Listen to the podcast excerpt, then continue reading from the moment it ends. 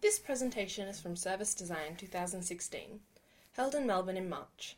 For more presentations from this and other conferences, please visit uxaustralia.com.au.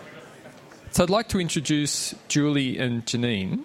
They're going to be talking about um, a, a, a case study in which they're trying to design with as, as, well as for, but in particular with a group who are in many ways sort of uh, difficult to engage with. Um, but at risk in, in certain ways as well. So it's not um, just go out and talk to people. This is a very, very specific targeted group of people, and we're going to hear about how they went about doing it. So I'd like you to join me in welcoming them to the stage. Thank you.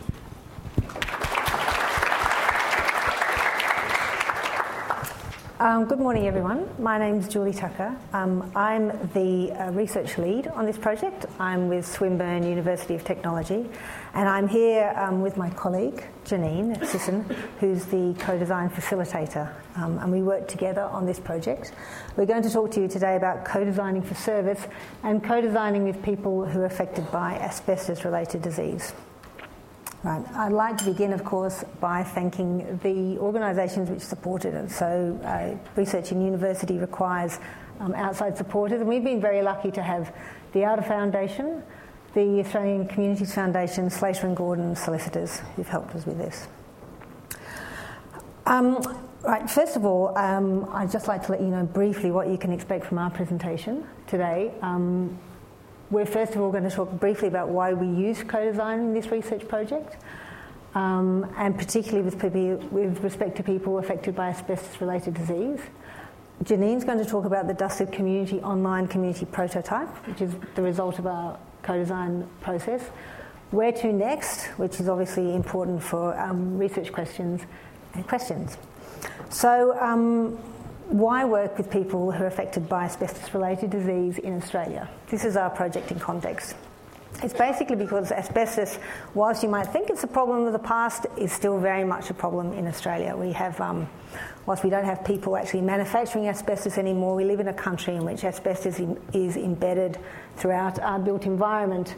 And this is a picture of a fibro house, which um, we see in all parts of Australia. And they were built in their thousands in the 1950s right through to the 1980s, and a lot of them remain in place. Um, so we did see lots of waves of people who were exposed to asbestos and became very ill as a result. Um, it used to be in the workplace when people were manufacturing asbestos, but now it takes place. Um, primarily because people come into contact with asbestos in their built environment. Sometimes it's because they're doing DIY and home renovations. Um, sometimes it's because they're working in an environment where asbestos is still in that building.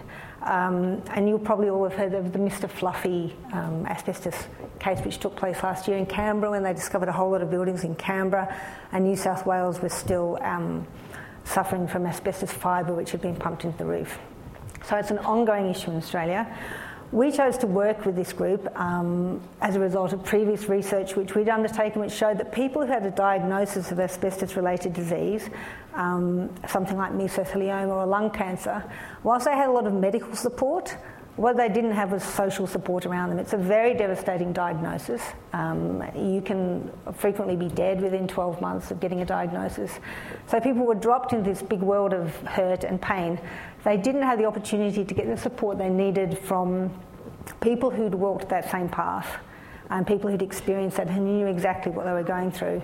And also for the people who had walked that path, who'd been carers, who'd watched their own loved ones die, they wanted an opportunity to mentor and to support the people who are now going through it. So it was a way of bringing people together, um, this project, and um, talking about how we could design a place for them to share their knowledge and experience. And remember that people, some people live in the cities, but a lot of people who are sick live in the country in regional Australia, and it's particularly difficult to make contact with other people when you're in a small regional town and you're very, very sick. So, this is our service design question. How might we design a place to share knowledge and experience for people affected by asbestos related disease, irrespective of where they live in Australia. So that, that brings into um, play that regional context. How can we bring people together? We're not trying to replace face to face support group or telephone support group or any of the organisations. In fact, we're trying to work with them and support them so that they can reach out to people who aren't physically proximate to their offices. So, why use co design? Um, we realised that the group that we were going to work with, people who'd been affected by asbestos related disease and carers and past carers, needed a really genuine learning um, environment. Uh, we needed to create something which was of relevance to their lives, which was really authentic, um, which allowed them to reflect and a space to share their own ideas and which was really collaborative. We were asking people to come together and to share really personal experiences um, and often uh, on a really sensitive subject. So, co design provided a way that we could actually work um, with people rather than just standing up here and kind of lecturing at them, as often is the case in research projects. Um, so, that's why we use co design. Uh, I don't think I need to say anything about it. What I would like to do now is to pass over to Janine, who's going to actually take you through our co-design process and show you um, some of the methods that we used and um, what came out of our design project. Okay, thanks. So I'm Janine and I'm a designer and facilitator on this project. There were five co-design workshops um, that were two and a half hours each uh, and over a couple of months. Um, what I'm going to show here is a short video of just to give you an overview of the feel of the workshops. Um, they're not in chronological order, and um, just to introduce what we did. And it shows the various design methods and different ways that we engaged with um, those that were attending. So, that again, the question, and this was central to um, focusing each of the workshops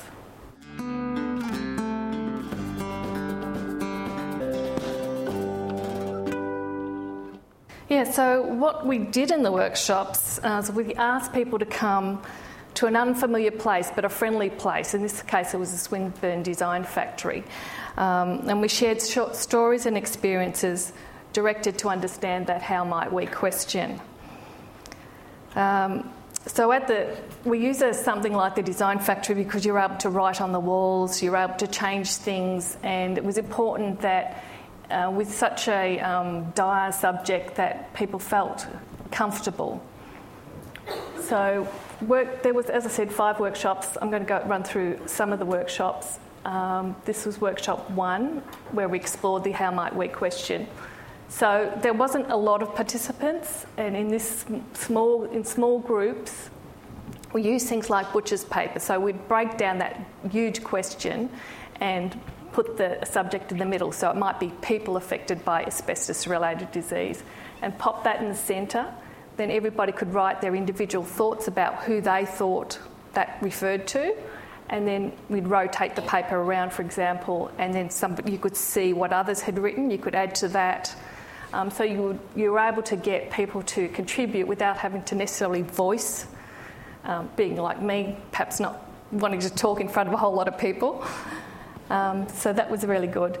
And the other thing we did in that particular workshop was personas. So we created some personas, and these were really important as well. They turned out to be great ways of people being able to talk about somebody they had lost. So in this case, it was Richard, and a number of people identified with a character like Richard.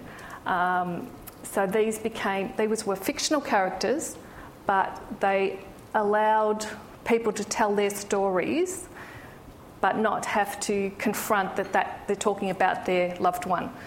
Um, so you can see how Richard started off in the first workshop in the red, um, and he was developed up over the workshops. And um, his best mate Ken was also listed in that first one, and he became Ken became an important person um, in the in Richard's life. So sometimes it might have been the spouse who was important, more important, but in this case, Ken worked out to be very important. Um, in between the workshops, you know, post it notes on walls are really quite hard to, for the, the next group, if they're not the same group, to understand what happened, what went on. And we were doing consecutive workshops. Some of the people were core, but some of the people were changing. So in between, um, I've got a graphic design background, so I perhaps this might have been the this was the um, post-it notes on the wall, and I've just put that in a form that the next group will be under, able to understand a bit more of a stakeholder map, uh, just to show people what went on. And that, that was quite important because that visual evidence um, allowed each new set of people to understand what we were doing. The next one that's going to come up is around workshop two, which was user journeys. Now, in service design, quite often you might, might do a, service you'll do from before the service begins until after the customer leaves. And in this case, you're talk, what you're talking about is before diagnosis and then after death. So we had to be very careful about how we even ask them to com- complete a user journey uh, on, on a subject um, like this. But these people um, had volunteered, um, we were aware of what we were going to be doing, and um, they were very gracious in, in, in sharing their experiences. And once they got into these uh, user journeys, uh, again, two small groups around two, two of the characters. One was that Richard I mentioned, another one was a Henriette who I'll introduce shortly. But it was um, really important uh, for them to be able to talk about their experiences, a bit like the PTV. Um, people want to tell you about the things that happened about around things. So it's very important to get everyone's story and listen to what was said. So this is another one of the personas, um, Henriette. So this is a stock photography, but um, I want you to imagine Henriette with her three children and her husband Peter. And I'm just going to read, there's a couple of passages, so it'll take, you might have to listen, um, of two of the parts of the user journey. The first um, section before diagnosis, and then the next one. And so I want you to imagine that Henriette might be a relative, might be a school mum, a work colleague, um, someone you might know. So Henriette noticed she was coughing and out of breath whilst running after her children. This was very unusual for her. She mentioned this to her husband Peter. Henriette went to the, her GP, who thought she was just run down or had a bad cold. She noticed no improvement over the next three to four weeks and so revisited her GP. The doctor prescribed antibiotics and said to rest up. A month went past and she and her hubby noticed no improvement at all. On the third visit, the doctor refers her for a chest x ray. Meanwhile, her friends and her parents notice she is not her usual self. So they, they got into quite a bit of detail because part of what they, they wanted to tell us was that it was very hard to get a diagnosis and, you know, you've got a cough. It, you know, who's to think? So, next one was the point of diagnosis. Henriette, together with her husband, visit the doctor a week after her x ray. The doctor advises her she needs to be referred to a respiratory specialist in Melbourne, at least a two hour drive from home. Henriette is worried about her kids and how she is going to organise care for her Melbourne visit. She advises her children that mummy has a bad cough and needs to see a specialist in Melbourne. Peter organises a day off work to be with Henriette for the appointment. Henriette organises her appointment for as soon as possible, which is two weeks away. During the fortnight wait, Henriette and Peter both start going onto the internet and doing research read bad coughs and their possible causes. Secretly, her 14 year old daughter Imogen is also Googling possible causes for mummy's cough. At her appointment with the specialist, Henriette and Peter are told that fluid on the lung is suspected and that a biopsy will need to be performed for a proper diagnosis. The biopsy is booked for two weeks' time. Henriette is confirmed as suffering from meso, mesothelioma, a terminal illness, during her following up meeting with the specialist. She feels like a bombshell has been dropped on her. So we got the message that one minute you're just a bit out of breath, and after an unknown you know, in, indeterminate diagnosis, eventually someone tells you you're about to die. So it was a very powerful way of us understanding how they might be feeling at certain parts of the journey and how that might be important when we're creating something like a, a website, you know. And I'll speak more about that later. So, including Henriette's um, name and family and emotions and, and actions, plus the reality of the daughter's curiosity and access to the internet, paints a real picture. So, again, after the, um, the, the workshop, just went down and from that user journeys, those two user journeys, pulled down things that were said around different things. So, value, emotional, physical, and people in, in each of those, that user journey sequence. And I don't know if you can read that emotional, um, sorry, emotional journey, but it starts off, she's busy and active, um, and then through the sequence, she ha- it gives, gives you different things the way she felt.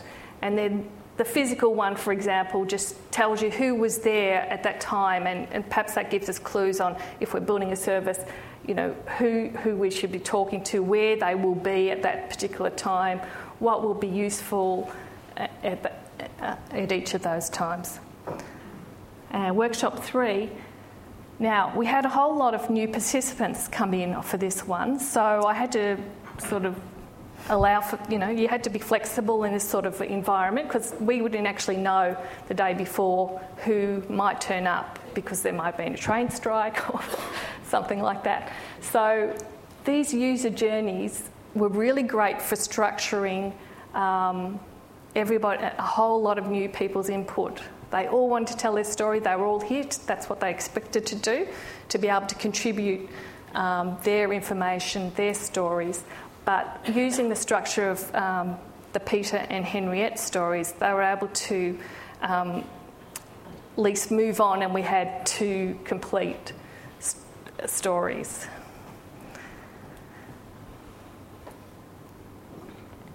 So, from that, um, the, this is an early prototype of what was going to be um, the online part of it. So, what I actually did was just put some butcher's paper down and pulled down what they um, had said. So, in that um, thing where they just find out about diagnosis, you know, just diagnosed, what was it about that section? What was the content in there? How were they feeling? What sort of things would be relevant in that time? And you can sort of see also the co design part of it. You can see the different handwriting, all the contributions that people um, have made over the, the other three workshops. Um, yeah, so I, I, grouped them and sort of thought about also the um, other people in the sufferer's life, the carer, the supporter like Ken. And so, um, yeah, so this is an early prototype of what that was. And also after that workshop, I um, started to do some storyboards about um, the, the, user journeys. And I was, what I was trying to do here was work out how, because there, there, was a, some expectation around a, a, an online website, so how would they um, use that website? When would they use that website? What was um, different about Henriette's journey to the other persona, which was Peter? How were their journeys? You know, what was uh, unique about the, the, the journey? Um, and you can see the, the ones with the little picture squares of where the website's being used to, um, to tell the children a video about um, something. How do you tell the children? Um, then information. The last one, for example, is um, for Henriette a location map, so where she can find other people with her similar circumstance, so that she can perhaps feel not so alone. Um, and then did a um, online prototype. Um, it's really bare bones at the moment because uh, we haven't uh, got all the content. We've identified the content that we might like, but not necessarily got the content that we would like. But you can see how the user journeys uh, contributed to the navigation labels that we have at the moment. So um, our stories relates to uh, Richard's and Henriette's story. So I've actually included them as sort of navigation, the way you can use the website. Um, and our stories would also include lived experience, so experience that all the stories that they told us, if we could capture them well, um, we could tell, we can reassure a lot of other people and let people know through the others' lived experience. So, um, and then we've got the Just Diagnosed, Living Matters, and Final Journey, and they're directly from the user journey maps. Um, so the Just Diagnosed, we know that you're quite devastated. You don't want to be overwhelmed with a whole lot of information. So, um, you know, that we sort of know what to put in there. Um, living matters. Well, you know, what do you need to do? What do you do next? So it's sort of like, you know, the will, getting the fi- finances in order. Is there sort of some di- sort of dietary things? Um, things that, mm, you know, how can I live with this? You know, ways, support mechanisms, you know, all sorts of things that might be in that phase of what you're doing. And then final journey is talking more around um, perhaps grief and coping, um, spiritual things. So things that people have been able to tell us, palliative care, um, they're all sort of contributed to that website at the moment. And they were the main outcomes. And then I'm going to hand it back to you, Julie. So I'm on to the, um, the where to next question, which is also, which is obviously an important one with a project like this. Um, having developed um, what we like to call a, like a prototype online community, which is based on the experiences of all our um, co-design community here in Victoria, we've taken the dusted community um, outside to the wider community of people affected by asbestos-related disease.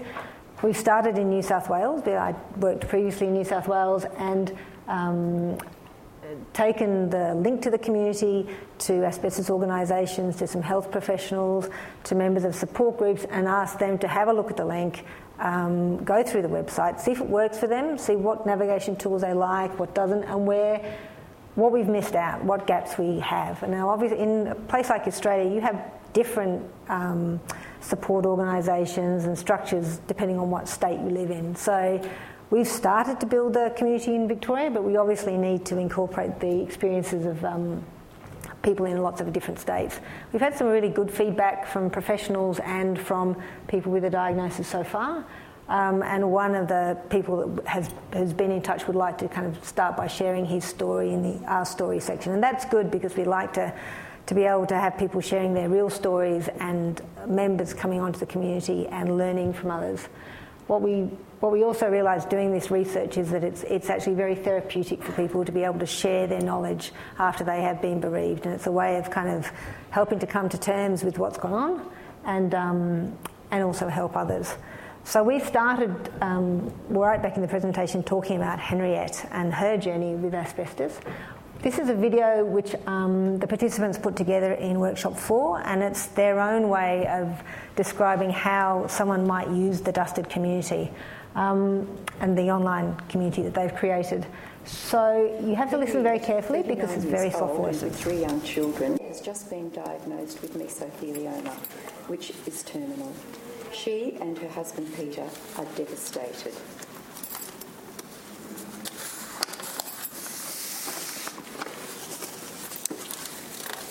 They left the doctor's office with a referral to the oncologist and a brochure with the website address of Dusted Community, an online platform to help guide, connect, and support people with asbestos related disease. They need time to deal with the diagnosis.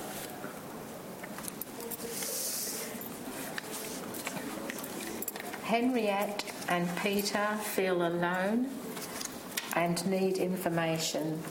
They use the Dusted Community website to inform themselves about meso. Initially, they keep their devastating news secret from their children, family, and friends.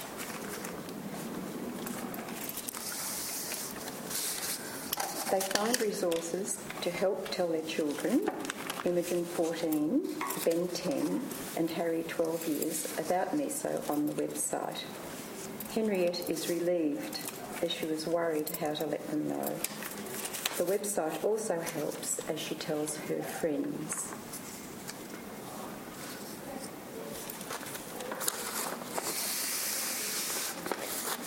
Her friends want to help. On the website, they find how friends can help in the what to do lists. They use the lists to organise a food roster and carpooling for the kids' sports. Poor Henriette and Pete, Peter and Henriette are relieved for the help.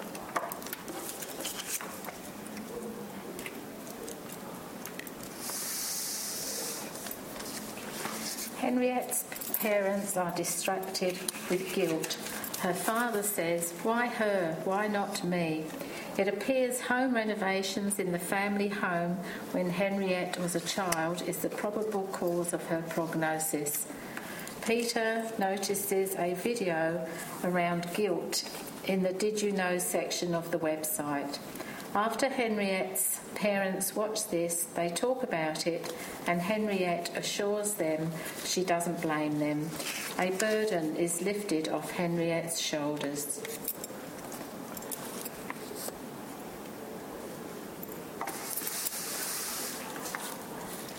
As the disease progresses, Henriette feels alone and is isolated with her illness. On the Dusted Community website, she finds an online map and locates another young female sufferer in Perth. Henriette feels less alone as they speak in the online forum, then Skype and email. That's the end there. And that's the um, that's the end of that particular one.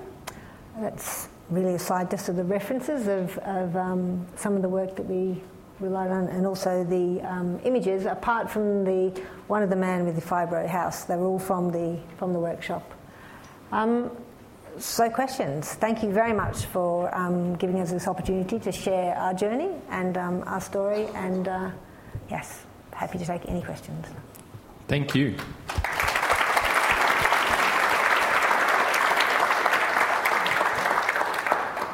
Um, this is a really minor thing, but I, I love the video transition of just sort of wiping. That was beautiful. Uh, questions? Hello. Hi. Uh, thank you for that.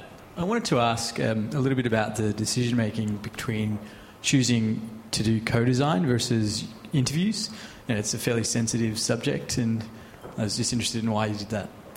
Um, as a, as a part of this, this project has um, a history which goes back a couple of years, and the very first project that I was involved in around asbestos-related disease, we did in fact do, do interviews. We did a series of 20 interviews um, with both people with a diagnosis and their carers in New South Wales. And it was from that, those interviews, I think, and the, um, the data that we generated and, and looked at as part of that project that we identified the fact that um, uh, a lot of people spoke about um, the, the fact that when they have a diagnosis, uh, one of the big things they have to deal with is isolation.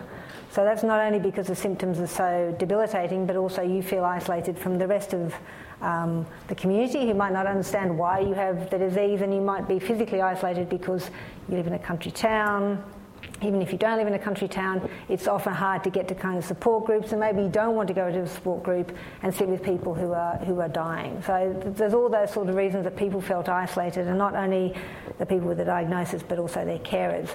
So it was out of that um, research that we identified this need for kind of support um, and and a place to share kind of experience and knowledge that the um, that this kind of project evolved. So, if you like, it was the and it's actually the second iteration of this project. So, the first, the very first one we did, um, we didn't use principles of co-design.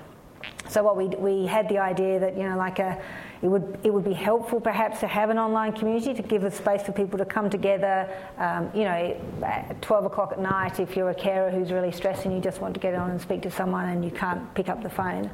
Um, but what we did is we spoke to a kind of a, a, designer and said, look, this is what we think as researchers would be really useful. We think this, this, and this, and what can you do? And they came back with something which was which was a nice website. I mean, it was it looked good, but then we took it to the people who were who that we the interviewees and that we'd spoken to, and they're like. uh, yeah, but it's really clunky and, and we don't really want to talk about, you know, what movies we watch. And this is, you know, it was, it was good because it gave us a lot of feedback about what we didn't want to do. But what we became really clear that um, just because we'd built something which we thought was really good and, and which seemed to be informed by the research, because we hadn't had people in on the ground floor, they were like, well, interesting, but we've got so much going on in our lives, we don't have the patience to try and navigate around this you know, really, you know, go away. So this project was, we used co-design as a way of not going down that same path.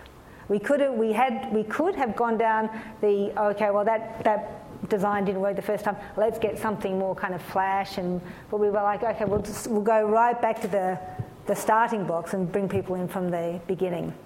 And it's going to take longer. And I remember talking to the funders and saying, look, I know that we said that this is what we're going to do, but we're going to do it a little bit differently because we've realised that we've got to go back and, and actually start designing with the people who are going to be working I mean, with. Julie was really brave to, um, to take it on this way, I think. It would have been easier just to go down the, and for the funders, I could have gone, look, this is a really nice looking, you know, website. But they were, to their credit, they were all very good and said, well, look, you know, this is, you've obviously thought it through and we'll go this route. And I said, look, we can't, at the end of this project, you're not going to have an all bells and whistles project, but what you will have is something which really, which means a lot to the people who've designed it. And that's the feedback we've had from the health professionals is like, well, this is exactly what people need. It is a journey. And it's also, it's not just about dying, it's actually about living really well in that time. So some of the things we've talked about with the people was like um, doing your bucket list. And then how do you travel overseas and do all these things if you've got a diagnosis? And who's got tips on good travel insurance? And what are the things you really, what countries don't you want to go to if you're doing this? So that's why we chose co-design because it was, it was trying not to make the mistake of the first project, which was a very much research-driven one.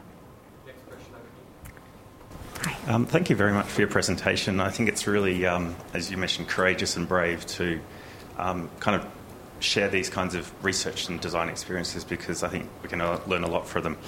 Um, my question is kind of around how you take care of yourselves as designers and researchers in this kind of process, which is uh, emotional for everybody. Yeah, that's that's also a good question. Would you like to comment about some of your techniques? Well, I'll, I'll take talk. it on because uh, yeah, it was eye-opening when I had to think about those user journeys and actually talk about before and after, and we actually talk about death. I thought, you know, that was confronting for me, but the people who uh, we were talking to had experienced it, they'd lived with it, they'd chosen to come here, so they were okay with it. So it's more about okay, well, and then I found, you know, I've got asbestos in my backyard. I've got asbestos in my house. You know, it's, it's amazing now when you're aware of these things how it has, has, has had a, an effect on what I've thought about and how I think about things. Yeah. And uh, we, we built in time at the end of each workshop to sit together as a group as well and just um, talk about what had happened and and kind of reflect on was there anything else that we needed to do. Particularly, it was quite an intense session because because a lot, particularly Richard, was based very strongly around the um, the husband of one of the participants. So for her telling this story. Um, but three of them identified yeah, they, that was their husband. Yeah, and they did. And so with some of them, they were um, they were quite in, intense sessions. But we obviously we went through the, the whole ethics um, uh, approval before we did the project, and we had a lot of resources available for people that we could refer them to if they needed to talk. Um, and we built in a lot of um, talking and coffee and cake time in the workshops. Hugging. So, hugging. They, they went way over time, and we could have probably stretched the workshops to the entire day. But we built in lots of really nice brownies and food and space so that so that we had downtime in between um, and our and it tried tried to make it, as I said, playful and you know it's part of also taking you out of your one thing and putting you in a different situation where you can you can be a bit more free to think about other things. We had lots of coloured paper and stuff and dress up. You know, that whole kind of making it a much more, not going into a university and sitting around a really kind of boring table and having people talk at you. We tried to, everyone stood up and we did lots of that really nice enacting and playing. We really enjoyed the workshops. Yeah. I have a question, which is these sorts of projects and researching these sorts of topics can be emotionally draining for you as much as it can be confronting for the participants. Did you do anything differently on this project to take care of yourself? I think that's Yeah. really what Were you've these just the asked. things that you're talking about? Yeah, and mm, perhaps also because I'm for myself, I'd come from I'd been researching this area for a couple of years, so I was probably more prepared for for some of the stuff that was coming out. I think it might have been more confronting perhaps for Janine because it was her first time. Um, so uh, for me, doing the, the interviews with people as part of the, my first project was probably more grueling because I was sitting one to one with people for three hours. But yeah, it's, it was certainly something to be aware of, I think, and to have that downtime at the end of each of the. But I, I was reassured by the, the people within the workshops. You know, I felt that they weren't uncomfortable. I felt that it was okay to be asking the questions and they wanted to talk about it. I was reassured. Yeah. Great. I think we have time for one more question. No? No. Then it's lunch. Oh, good. Okay. then uh, please, thank Julie, Janine, thank you very much.